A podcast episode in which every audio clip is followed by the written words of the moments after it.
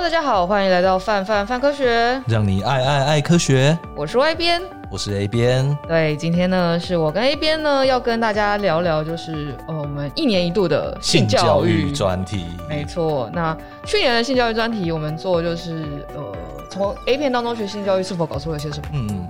那今年我们也不算痛定思痛啦，就是我们有被骂过吗？也算是被骂过了，对，啊、对，但是。呃，我觉得是去年我们做性教育的时候没有想到这个 bug。就我们去年做性教育的那个命题很单纯，就是大家都会从大家没有被好好呃教过性教育，是，然后所以大家会从大家又不会就是一上阵就就会就就就变完成题，对。嗯哎，对了，昨天就是有，嗯，有去看到一个就不是正经的调查，就有人在问说，就是，哎，你第一次性行为的时候，你希望对方是怎样？哦，对，希望对方是第一次，男女都一样。对，然后但是又，但是又希望对方会教你怎么做。所以到底是要怎么做？哦，对，先声明一下，我们这一集的所有尺度是十八岁以下都能听跟看的尺度，这样对。但我还是要说一下我之前看的漫画。哦，好，对对对，我之前看的有一部漫画，我记得我之前在之前 podcast 的集数有稍微提提过那本让我印象非常深刻的漫画，是那本漫画，它是他在讲说他爸爸是一个科是一个人工人工智慧的机器机器人科学家，嗯，对对对，你知道，就有时候漫画容易把这几个身份混淆，人工智慧、人工智慧机器人是机器人，对对，但这人是人工智慧机器人科学家，所以他可以做出就是具有人工智慧但又很像真人的。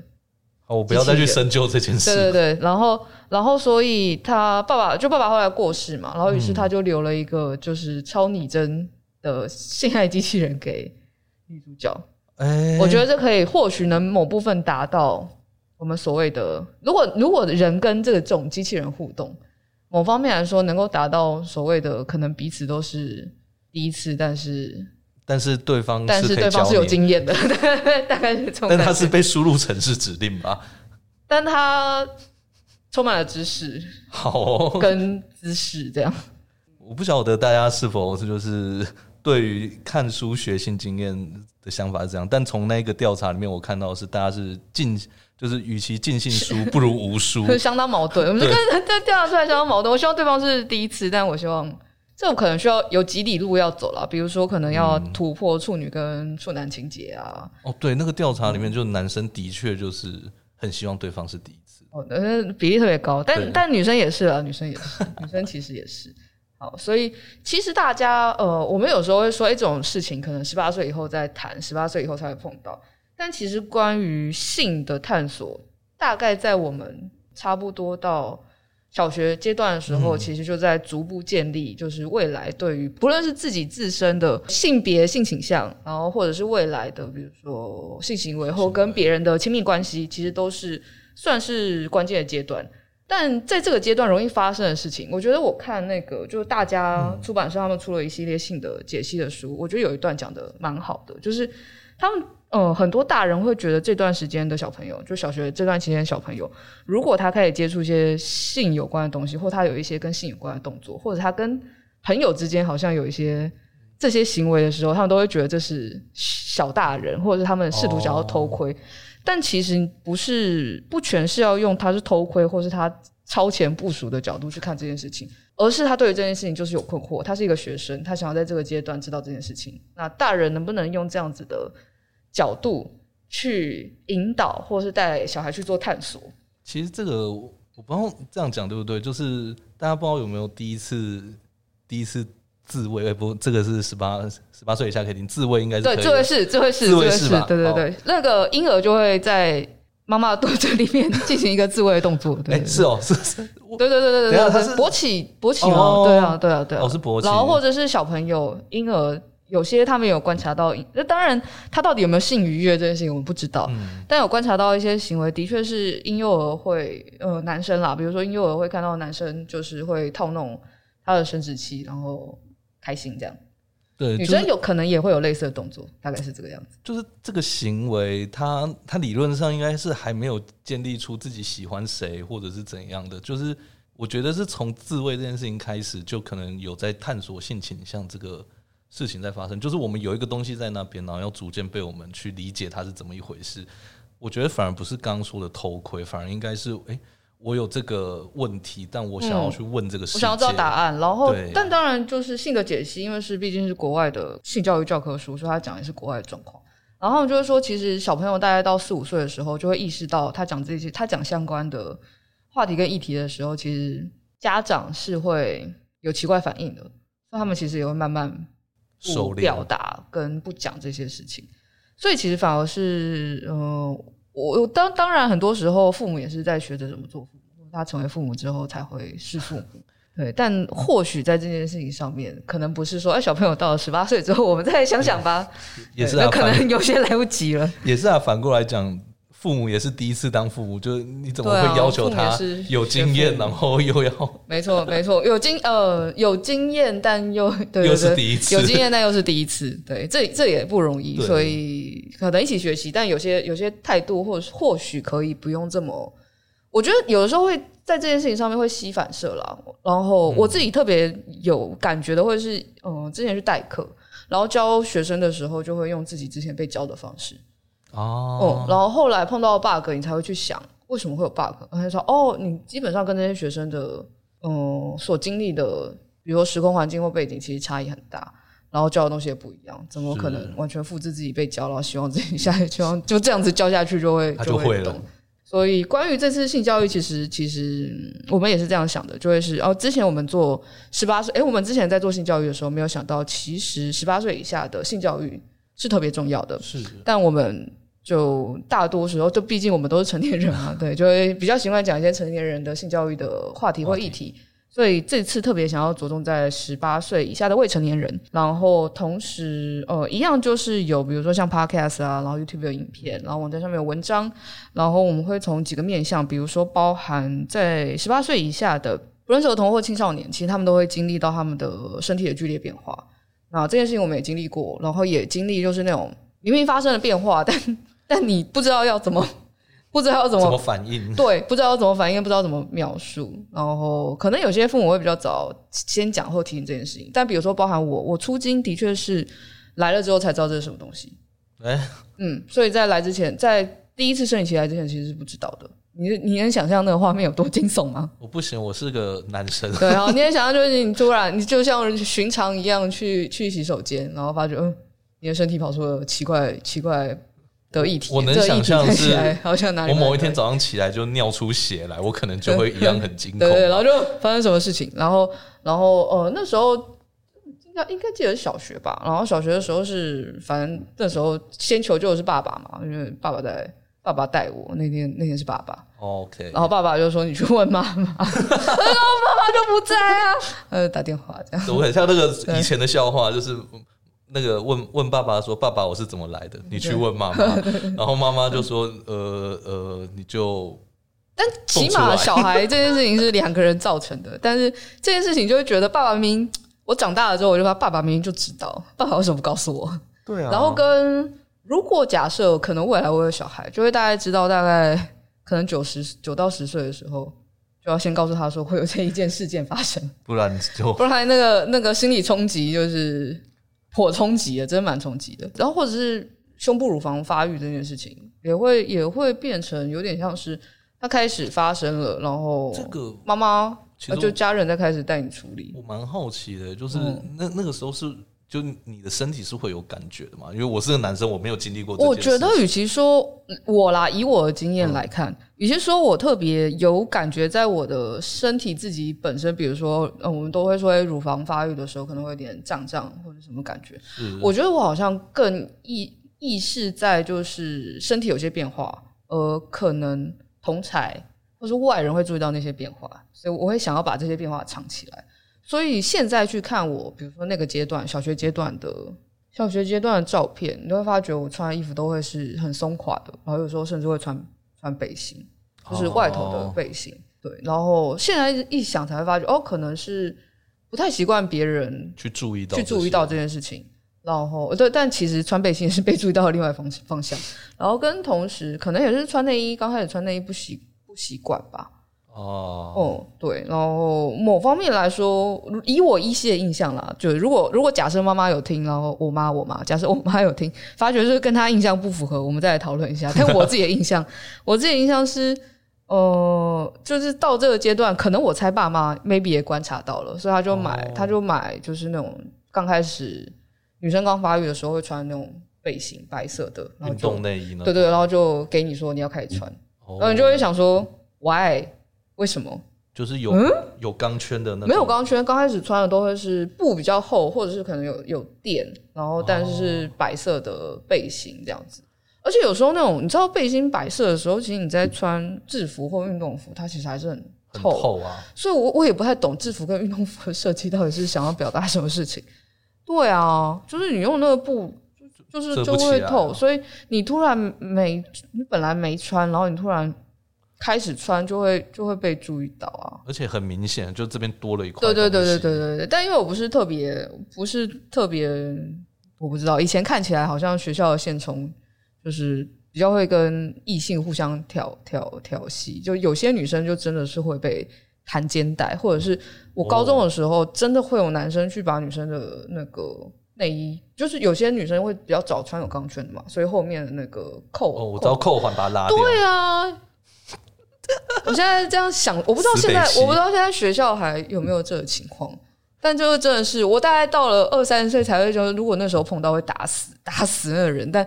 那时候在学校的时候没有意识到这件事，而且那时候在学校的时候反而会觉得，反而在同才眼里看这是一种打情骂俏的表现。哦、但我现在一想，我觉得哇，这件事情其实蛮不舒服的。你确定那是现充吗？那个蛮讨人厌的。乍看，乍看，乍看嘛，就是学校男女混校，一群男生女生混在，因为自己不是那个群体，嗯，对，一群男男女生混混在一起，然后一起行动，看起来就看起来好像很现充。对，我相信他们可能有他们就是。苦衷，但是现充会有现充苦衷，但你知道，就就身为身为一直以来都比较像是哦，功课功课稍稍好，好然后然后比较乖一点的人，就比较不会经历那样子的。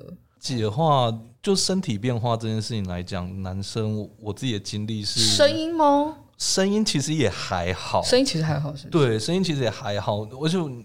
可以看，哎，大家看，抱歉，听众是看不到喉结，喉结。对，其实我的喉结并没有很明显。哦，哎、欸，但大家会特别注意那边吗？显然也好像大家都会说那是第二性征，但其实我自己的历程来讲，是我我身旁的朋友，男生朋友也没有到很明显的喉结，就是你吞咽的时候会看到他就是有咕噜咕噜，嗯，那个移动也没有，然后声音的变化其实也还好。老实讲，我现在声音是因为我抽烟抽出来的，反而就是我低沉的声音，并不是因为我那时候青春期有变声或怎样。也许我记得有一个变声比较明显的是，他原本是唱合唱团的，那的确声音后来就老师变了。对，老师后来就觉得那东西不就要换声部。对对对对对对对，所以我一直没有办法体会，就是。你刚刚说的身体变化，对啊，因为比如说像我们这次也有也有特别写，比如说关于呃女女生乳房隆起大概在什么时候开始发育？那青少女的乳房隆起的发育大概在月末八到十三岁，那就会是如果早于八岁或是晚于十四岁，那就可能需要需要注意一下。那在这段期间，就会随着乳房发育，有些人可能会有就是乳房肿胀，或是或是有点觉得不舒服的状况。嗯，但我觉得除了身体之上的之外，的确就会是心理上的变化，相对来说是比较印象深刻的。然后我觉得有的时候，因为我胸部并不算并不算大，有的时候听一些胸部发育比较更明显的同学，你就会听到他的。这段时间的经历会是更更辛苦的，比如说，如果如果他可能在国小国中就会到 D 或一以上，国小国中，因为八到十三岁发育啊，是国小啊，你十三岁之后虽然还会发育，但是哦，但是幅度就不会，有些人就当然这事情因人而异，但幅度就不会到那么大，所以有些就是对对对，我想要用。在这边用忏悔的方式跟国中时候的你，你想忏悔啥？对，就是我 就国中的时候，我们班上就有有如你所说的，就是他小时候就发育的很好，然后就是到了低或一的状态。嗯，对对对，然后我们就会嘲笑他，就是好用就是那时候就就大概知道，就是青木瓜，就是那个丰胸食品，对对对对，我们就会叫它就是木，就是青木瓜这样。好的，很坏，没有没有要原谅你的意思。对不起，我 你可以道歉，但但我但但但这个丰就是丰胸食品这件事情，好像也是常常会出现。比如说青木瓜，基本上就往下考据，其实发觉就是，哎，它没有，它基本上没有什么丰丰胸效果啊，是哦。对，所以不如就是应该这样说，因为我们刚刚说八到十三岁嘛，嗯，然后有的时候这段期间的青少年也会特别注意自己的外表。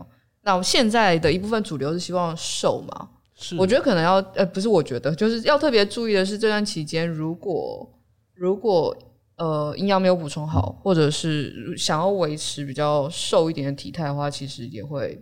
影响到乳房发育，所以所以就是过瘦，然后还胸部大这件事情其实不太自然，因为毕竟胸部之所以会大，是因为因为荷尔蒙，因为雌激素然后的关系，在它呃在那段时间要发育的时候，让乳房堆积，诶，让脂肪堆积在乳房的位置。哦，然后有时候一些男生可能也会在这段期间有一些乳房隆起的现象，可能的原因是因为就是这段期间的荷尔蒙雌激素跟雄性激素可能有一段时间雌激素比较高，但之后再往下发育平衡或者是或者是变化之后就会再消失这样。哦，对，所以能够想象就是如果呃脂肪组织是乳房的重要成分，那你在这段期间又没有。很好的摄取营养的话，你如果因为体重很轻，体内脂肪量是少的，那对于乳房的生长的确是会有影响的。对.所以 所以就是你想象要很瘦，然后胸部很大，这件事情真的是，所以其实有点某种程度上来讲，食补就是希望他多吃一点营养的东西是对的。但某方面来说，必须要说，乳房大小影响乳房大的最重要的事情是基因，就是遗传。哦，所以对，所以。可以看看，就是可以看看妈妈，看爸爸不知道看得看不出来哦。这个时候，这个比如说辉夜姬就有一个很有趣的桥段啊，嗯，因为辉夜姬的书记，你知道书记吗？我知道，我知道藤原书记啊。他的胸部其实蛮大的嘛，对，然后他的姐姐跟妹妹也是嘛，对。对，然后结果他们不是说要碰到他妈妈的时候，就会想象他妈妈长什么样子，对，就会发觉哎，妈妈其实胸部并不特别大，就说哦，原来是从爸爸遗传来的，嗯，对，虽然我们还没往下找资料，这件事情是不是实际上可能会发生？对，但的确就是呃，乳房大小。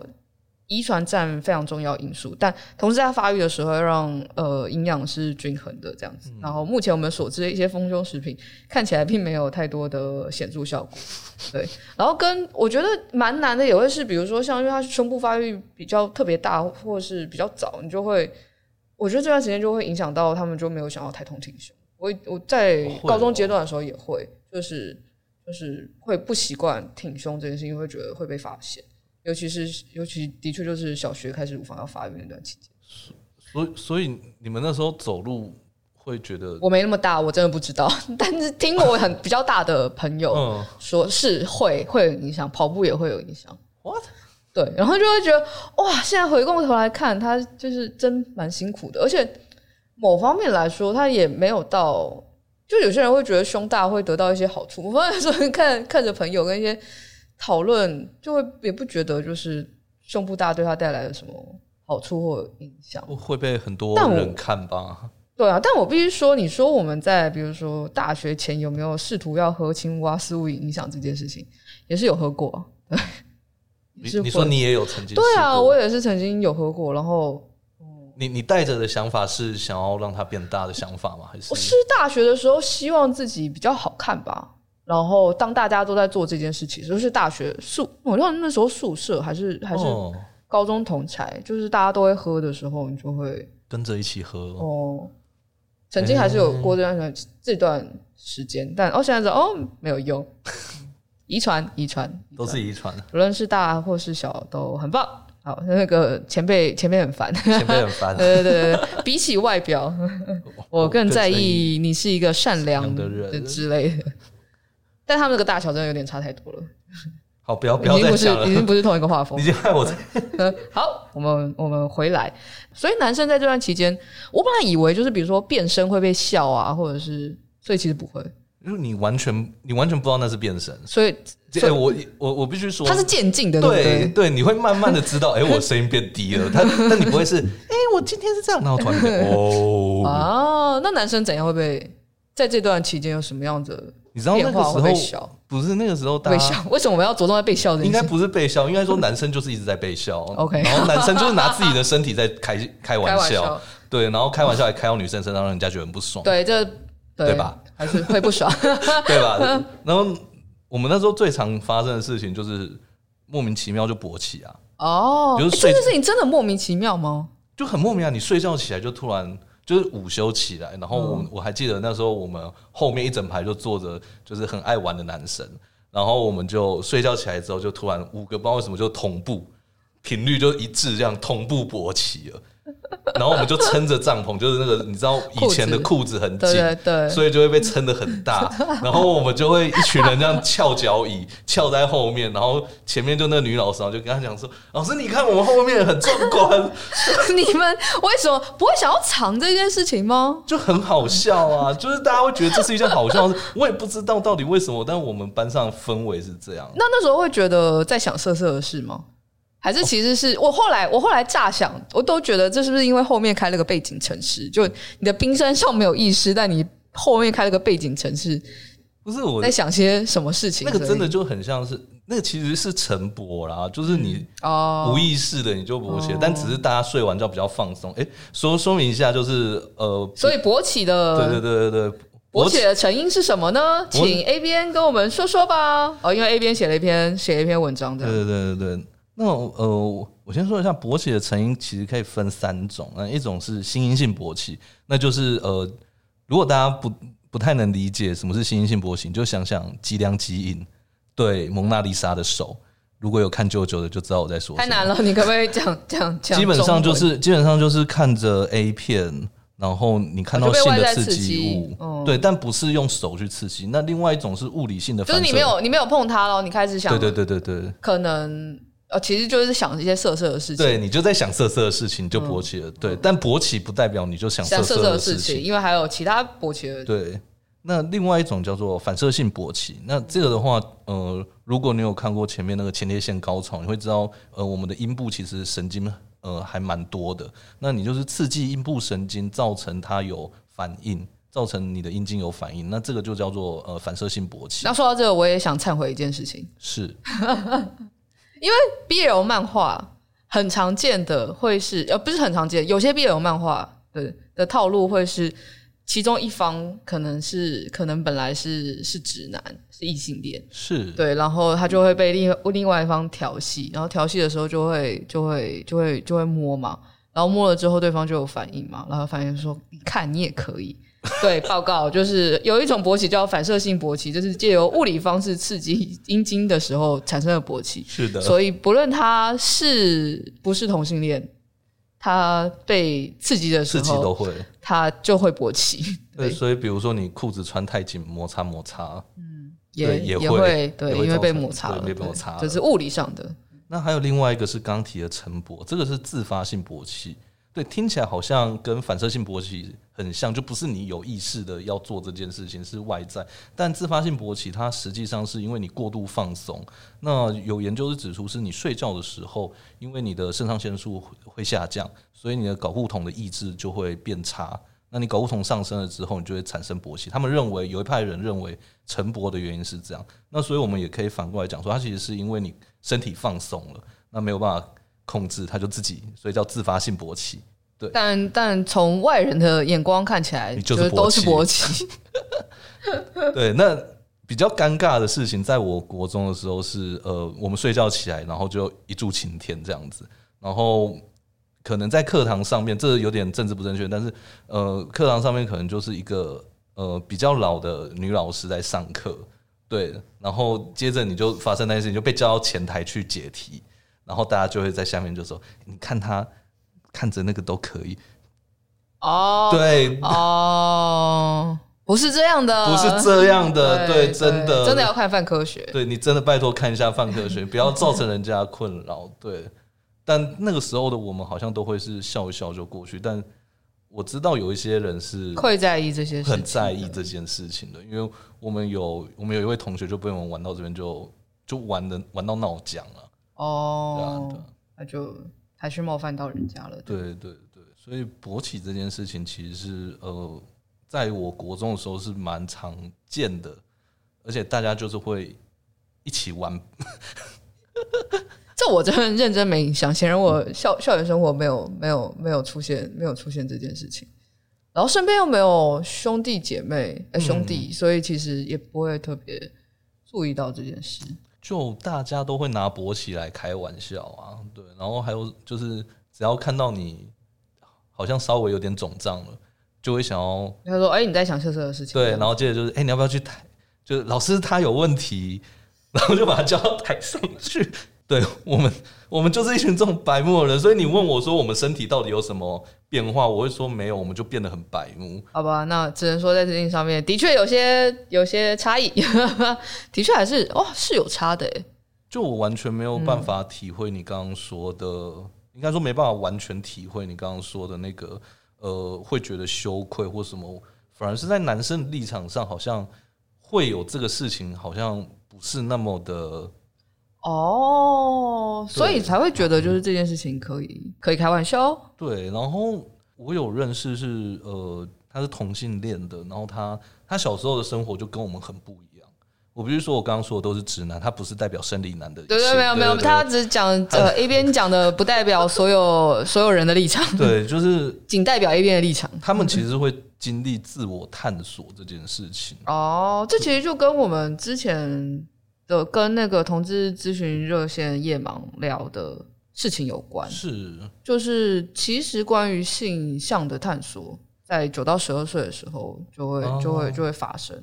然后当比如说他相对来说跟外在的人看，或者是跟你自己本来自我认知不一致的时候，就会有那种探索，就是要试图把这些东西都调到一致的那个状况。然后这件事情有。这个时间有长有长有短，嗯，可能会很长，到就是这辈子结束之后都还没都还没纠结完，然后有可能很短，对啊。自己听到的经验是他，他小时候其实也不知道自己到底是他自己是喜欢男生的。那在在那之前，他其实就一直跟我们在玩，他就是他就是觉得啊，就是女生就是要这样，然后就是啊，我勃起好厉害，但他一直没办法感受到我们的快乐是来自于哪里。哦，这个真的很，什么什么东西快乐？就我们什么东西也快乐？调戏调戏？我们在做这些，我们在做这些很蠢的事情，我们是其实有感觉到快乐的。OK，但从他的自述里面是听起来，他不感觉这件事情是快乐的。可是他也不知道为什么他不觉得这件事情快乐，因为所有的男生都这样做啊。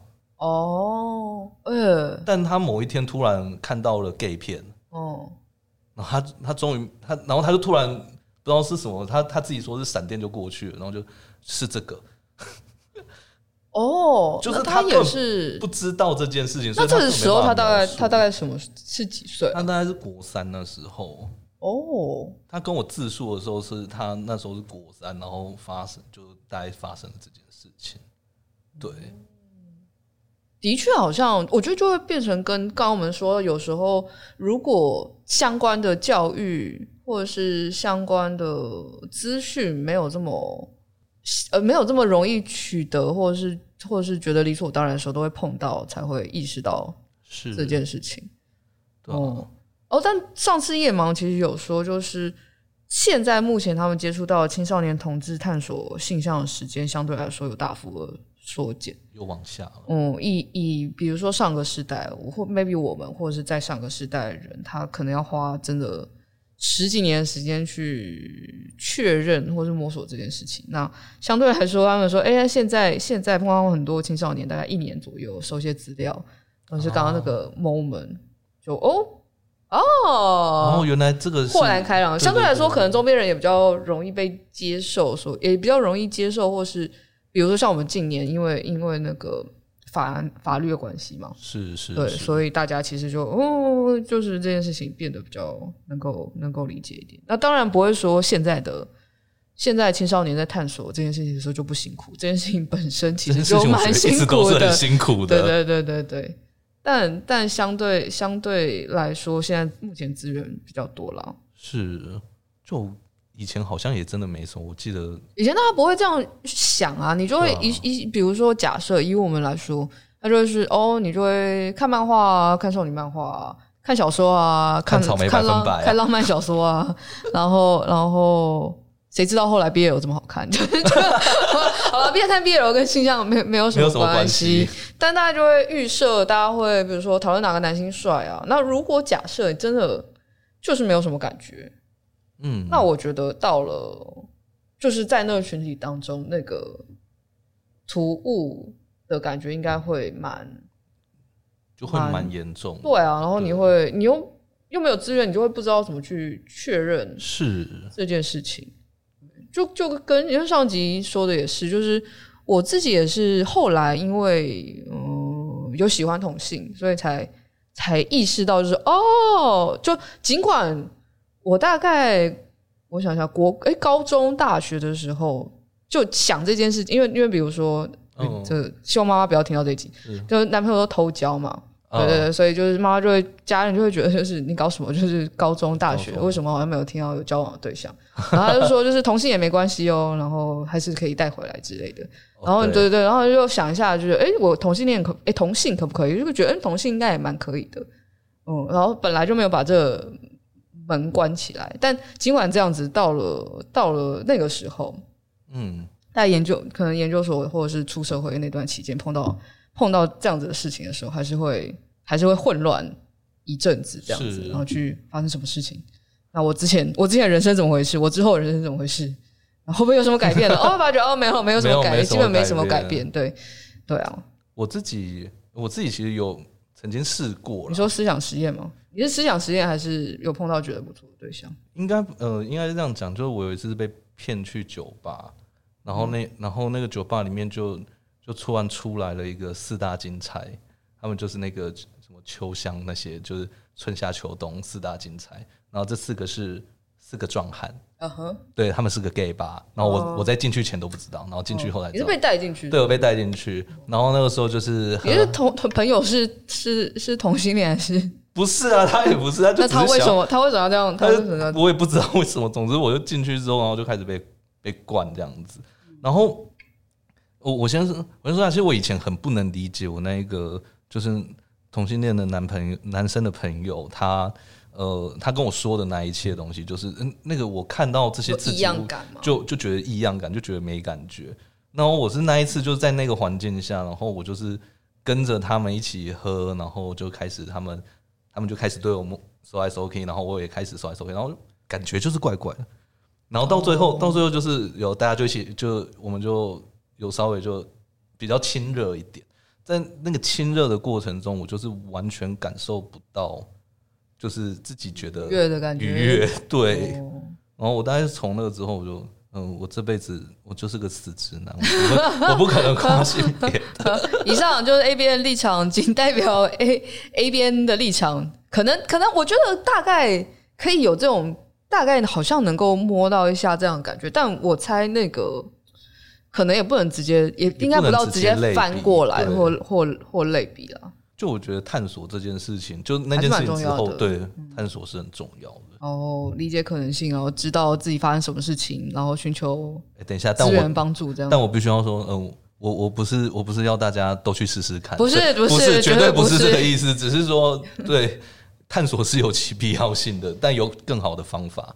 对啊，我们现在在做这这一个系列，不就是？对啊，对啊，就是为了这件事情，让你知道，就是哎、欸，你可能观察一下周边，然后感受一下自己的感受，然后有可能就希望不要经历我们之前因为性教育 性教育不是那么发发达的时候会经历到的事情。比如说刚刚讲月经，其实其实也是，是我觉得月经是一个到现在还是讲出来还是会有点。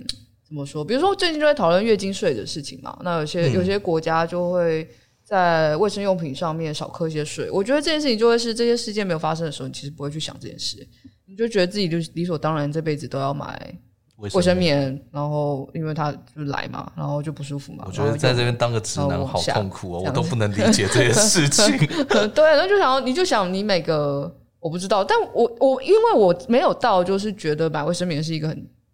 重的负担，但也可以理解，对于一些人来说，这些这这这个必要开支其实会有一些。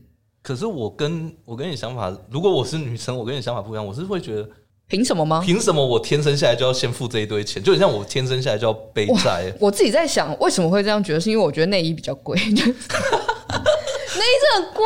我不知道，我没买过内衣，请告诉我价格。真的很贵，就是要就是贵。它是会跟一件衣服一样的价格吗？我就是也会也是会一套，如果要买也是会有到上千，但是也有几百的，啊，就是有这种跨距。但你也会听到那种他就会用那种有些会有说就是，哎、欸，如果穿不好的内衣，你的胸型会变啊，或干嘛干嘛，叭叭叭之类的。胸型胸。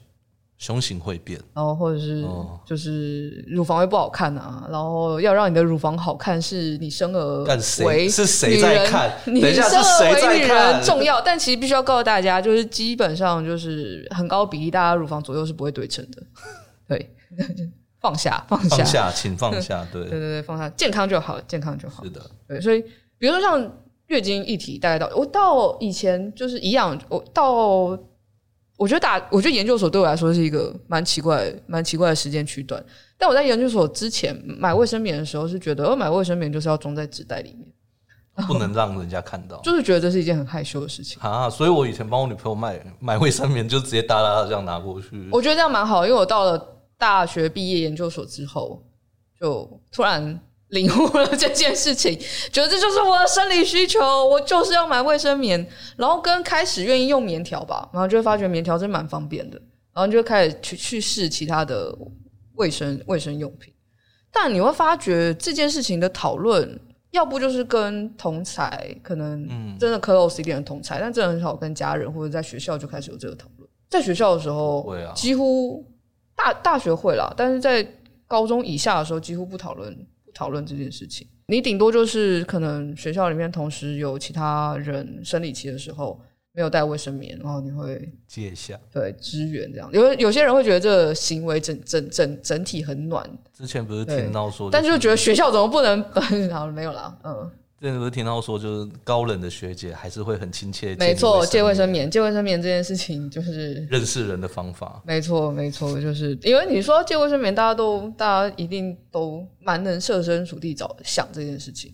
然后再来就是经痛这件事，然后因为经痛，我自己我自己是是只要第一天第一天就一定会痛的人，是哦，然后。就会的确有过，那既然没有生小孩，为什么不把子宫挖掉，然后让这件事一一劳永逸的想法？对。然后后来长大会看一些，比如说 科普书籍或查资料，才知道就是哦，其实吃就是一些调节荷尔蒙的，呃，调节调节激素的药，其实就可以让月经不用来，然后也不会也不会真的影响到子宫，所以其实你可以不用把子宫挖掉，你就可以达到这个效果。只是吃避孕药这件事情，并不是我觉得，就算到现在，应该还不是大家普遍觉得很能接受的事情。因为有些调整调调节激素的的药，基本上就是会拿来用来用来避孕的哦、嗯，所以可以不用挖子宫了，大家可以不用挖子宫，就可以让月经不要来。那详细方法就是我会有文章跟大家说，就是介绍一下。对对对对对对。然后再来就会是因为你是女生，所以你有这件事情。你因为这件事情，所以你你必须要好好照顾自己。这件事情其实蛮讨。然后你好好照顾自己，并不是好好照顾你自己本身，而是照顾好你的子宫之后可以生小孩。我觉得这这一连串的连锁超级讨厌，因为就会变成是你不能吃冰啊，因为你要好好照顾你的子宫，不能、嗯、不知道不能做的事情奇奇怪怪一大堆。然后说什么是月经来说不要洗头啊？我当然知道怀孕的的孕妇会更辛苦，但月经来也有就是这种各式各样的哒哒哒哒哒。这是某种我不太确定。我觉得月经或经痛这件事情，就是你怎么舒服，你怎么你怎么你怎么你怎么过。然后吃止痛药是会是会是会有帮助的，没错。然后你尽量让自己的身体，比如说吃饱睡好。这当然，当然，当然就会让你自己相对来说会会比较舒服一点。但我觉得不舒服要往下类归到里面，好好照顾你自己，我真的觉得这就有点太过了，太奇怪。尤其尤其金钱症候群，包含就是比如说心情起伏啊，然后觉得阿杂啊，然后身体不舒服，而金钱都要包含经期中间的就是经痛，或是这这各式各样的事情，其实。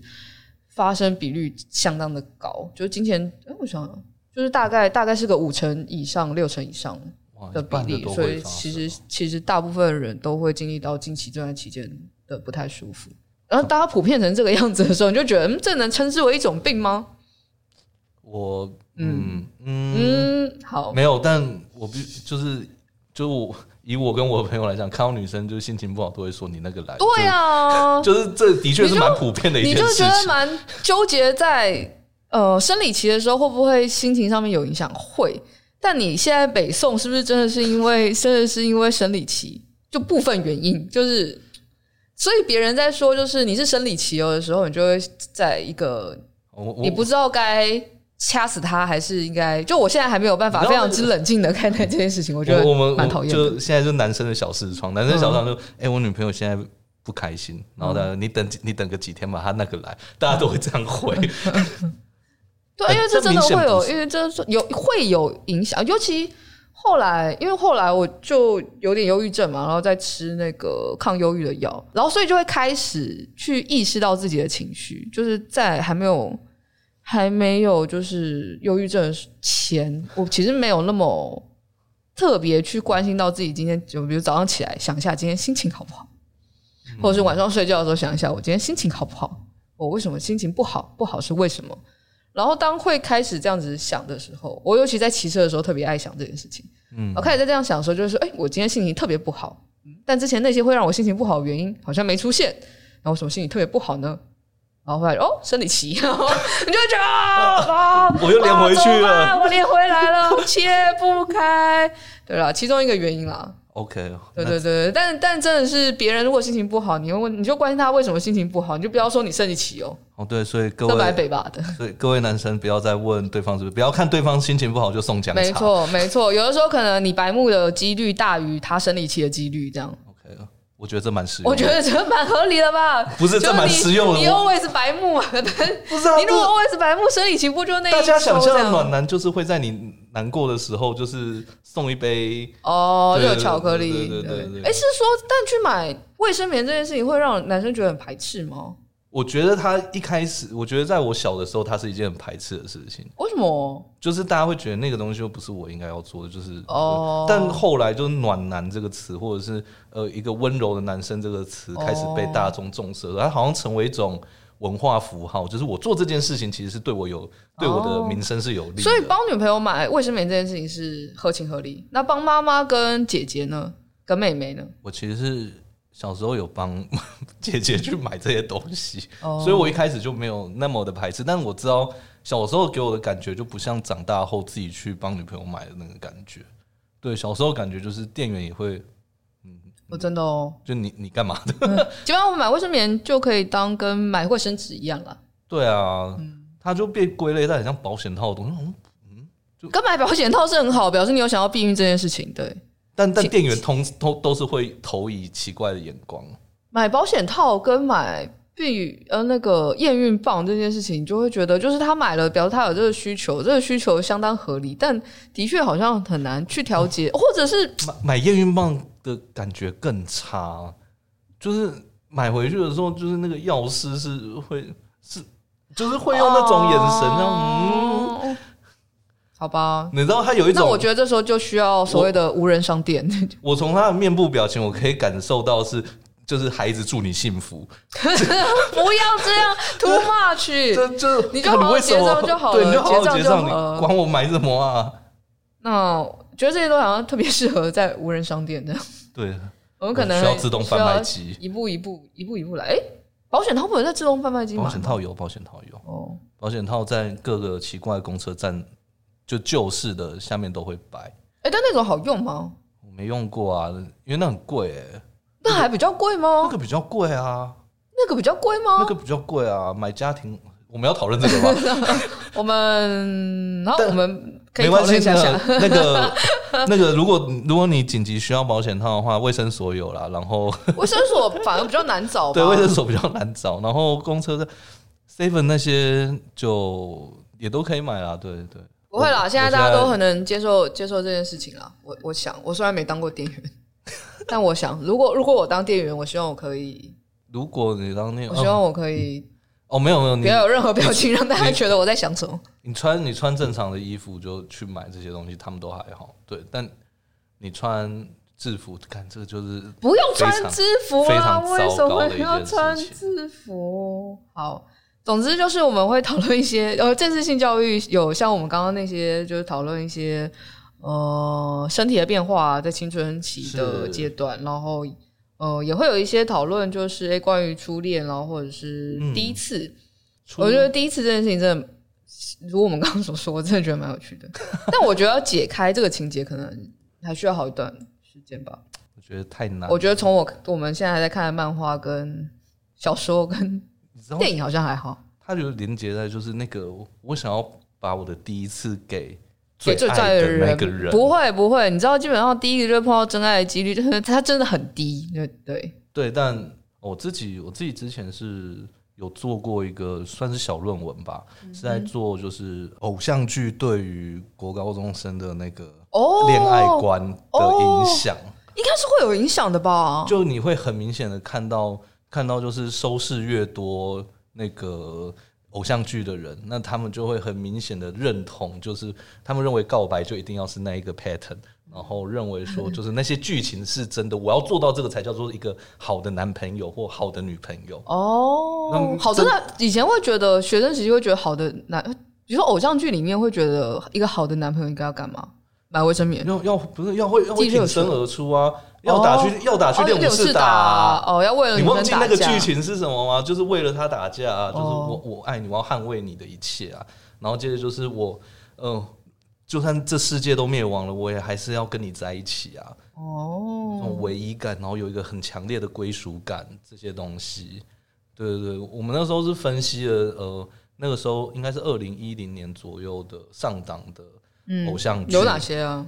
有点忘记了，我 那没关系，那就别别说了。我觉得研究结果让我蛮意外，也不意外，嗯，因为意外的是，呃。居然还有这么多人在看偶像剧，我以为我以为台湾偶像剧已经没落了。一直会看，我不看台湾偶像剧，我也是看看别国偶像剧啊。对，哦，对耶，我们对啊，我有美剧，我有日剧，我有韩剧。哦，对哦，对啊。好，我我那一份研究的都做台剧，对，是台剧。OK，good good。还有其他，对啊，还有韩剧可以看。现在韩剧多好看，对，韩剧真的很好看，但不知道里面是不是也是有这些奇奇怪怪的东西。不知道，因为我们现在。长成我们现在这个样子，我们看的东西的角度也有点不太一样了。样了，然后之前我们在讨论，比如说一些性题材的流行文化当中，一些性的题材或是媒介，我觉得就比如说像刚刚说偶像剧，会对呃会让大家有也不是说错误的想象，就是它里面显然不是真实世界。嗯、那有的时候看的人会知道，但有时候看的人。可能就没有特别意识这件事情，所以，所以有看到一些一些，我觉得那个性的解析里面写的也蛮好。他说我们要去理解，就是大众媒体对于性的描述，它最初的初衷是要提供娱乐，并且从中获利。对，他们也要告诉你真实世界长什么样，长什么样子。呃，电影也不会，偶像剧也不会，但只但必有漫画也不会。但回过头想，就是。如果一切都很合理，那那那就不好看啦。不是现实世界的话，那好像两个人也不会结合啊。就是哦，你说比如说要打去练武室打，不会，他压根不会讲，他就会转身赶快离开，然后去报警。对啊，如果一切都是合理的，我觉得好像好像也没办法，人人与人之间好像也没办法。但我觉得要在我，但我不确定这件事要怎么被教。哎，就是要在你你看到这个东西，你觉得很快乐。但是你能理解现实生活不是长这样，跟你的人生不是这样，不代表就是好或不好。你有一个这样的男朋友，你有一个这你有或没有这样子一个男朋友或女朋友，不代表好或不好。所以我针对这件事情，我的想象，而我的想法是要有一个能够接受你这些想象的另一半才行。就是那个另一半，哦，你说如果他真的这样想，我本来以为不是就要。我们存在意义不就要早点告大家？就是没有没有，他不是你想的，不是你想的。可是你，可是你不可能阻止别人去做这种想象，而且这是快乐的啊！我必须说想象是快乐啊，但是想象是想象啊。你你实际上最后真的，比如说你想象怎样才是好的伴侣？我们来一个，完了，我好久没有做这个想象，什么才是一个？我来想象一个怎样才是一个好的伴侣？好像真的蛮难的。因为，因为我觉得后来到我，我觉得我第一任那个男朋友劈腿这件事情，让我在情感或亲密关系上这边这件事情上面有多想一些事。比如说，知道就是所谓一个好的伴侣，并不是这个伴侣有达到，比如说，呃，智商一八零，考上台大，然后身高一八零，呃，智商一八零好像也太高了，就是一八零 哎，超过高啊，算了，就一八零吧。然后身高也一八零。然 后年收入一八零吧，随便。然后，然后这样这样从他的那个这样子收入有点低。你说整体配下来，对，这样看起来好收入有点低。随便，就是三高，就就是身身身高、智商跟收入都一八零这样。OK，好，好。然后，然后，但但比如说，你基本没有办法配合他的价值观，你没有办法跟他过他在过的生活，或是他也没有办法跟你达到协调，基本上你就也不能说这就是好的伴侣啊。所以他要能能在彼此，呃，就是要彼此觉得 OK 的那个状况，跟对方 OK 的这种状况是有达达到或达到的。大概长大之后会渐渐往这个方向想，所以就不是希望对方或者是那个谁是怎么样子，而是我跟这个人相处起来是舒服的，然后是快乐的，是一直想一直持续下去的。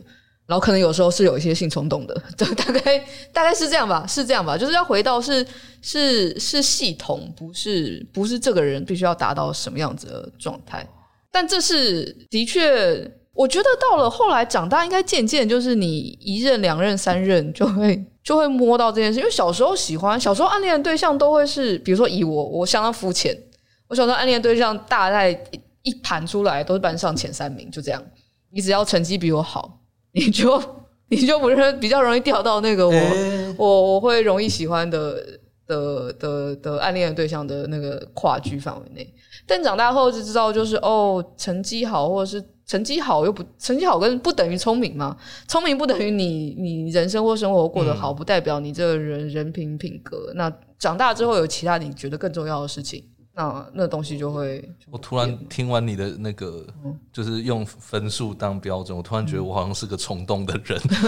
什么？你做了什么事情？不是就不是就看顺眼，然后就先啊，看顺眼，就就外表看得很顺眼，然后就外表看得很顺眼，也不一定是特别正的，但是就是外表看得顺眼就，就就先聊啊。哦，我不知道，因为我好像喜欢。过或是暧昧的对象，大部分都是相处过一阵子之后，这个感觉才会出现。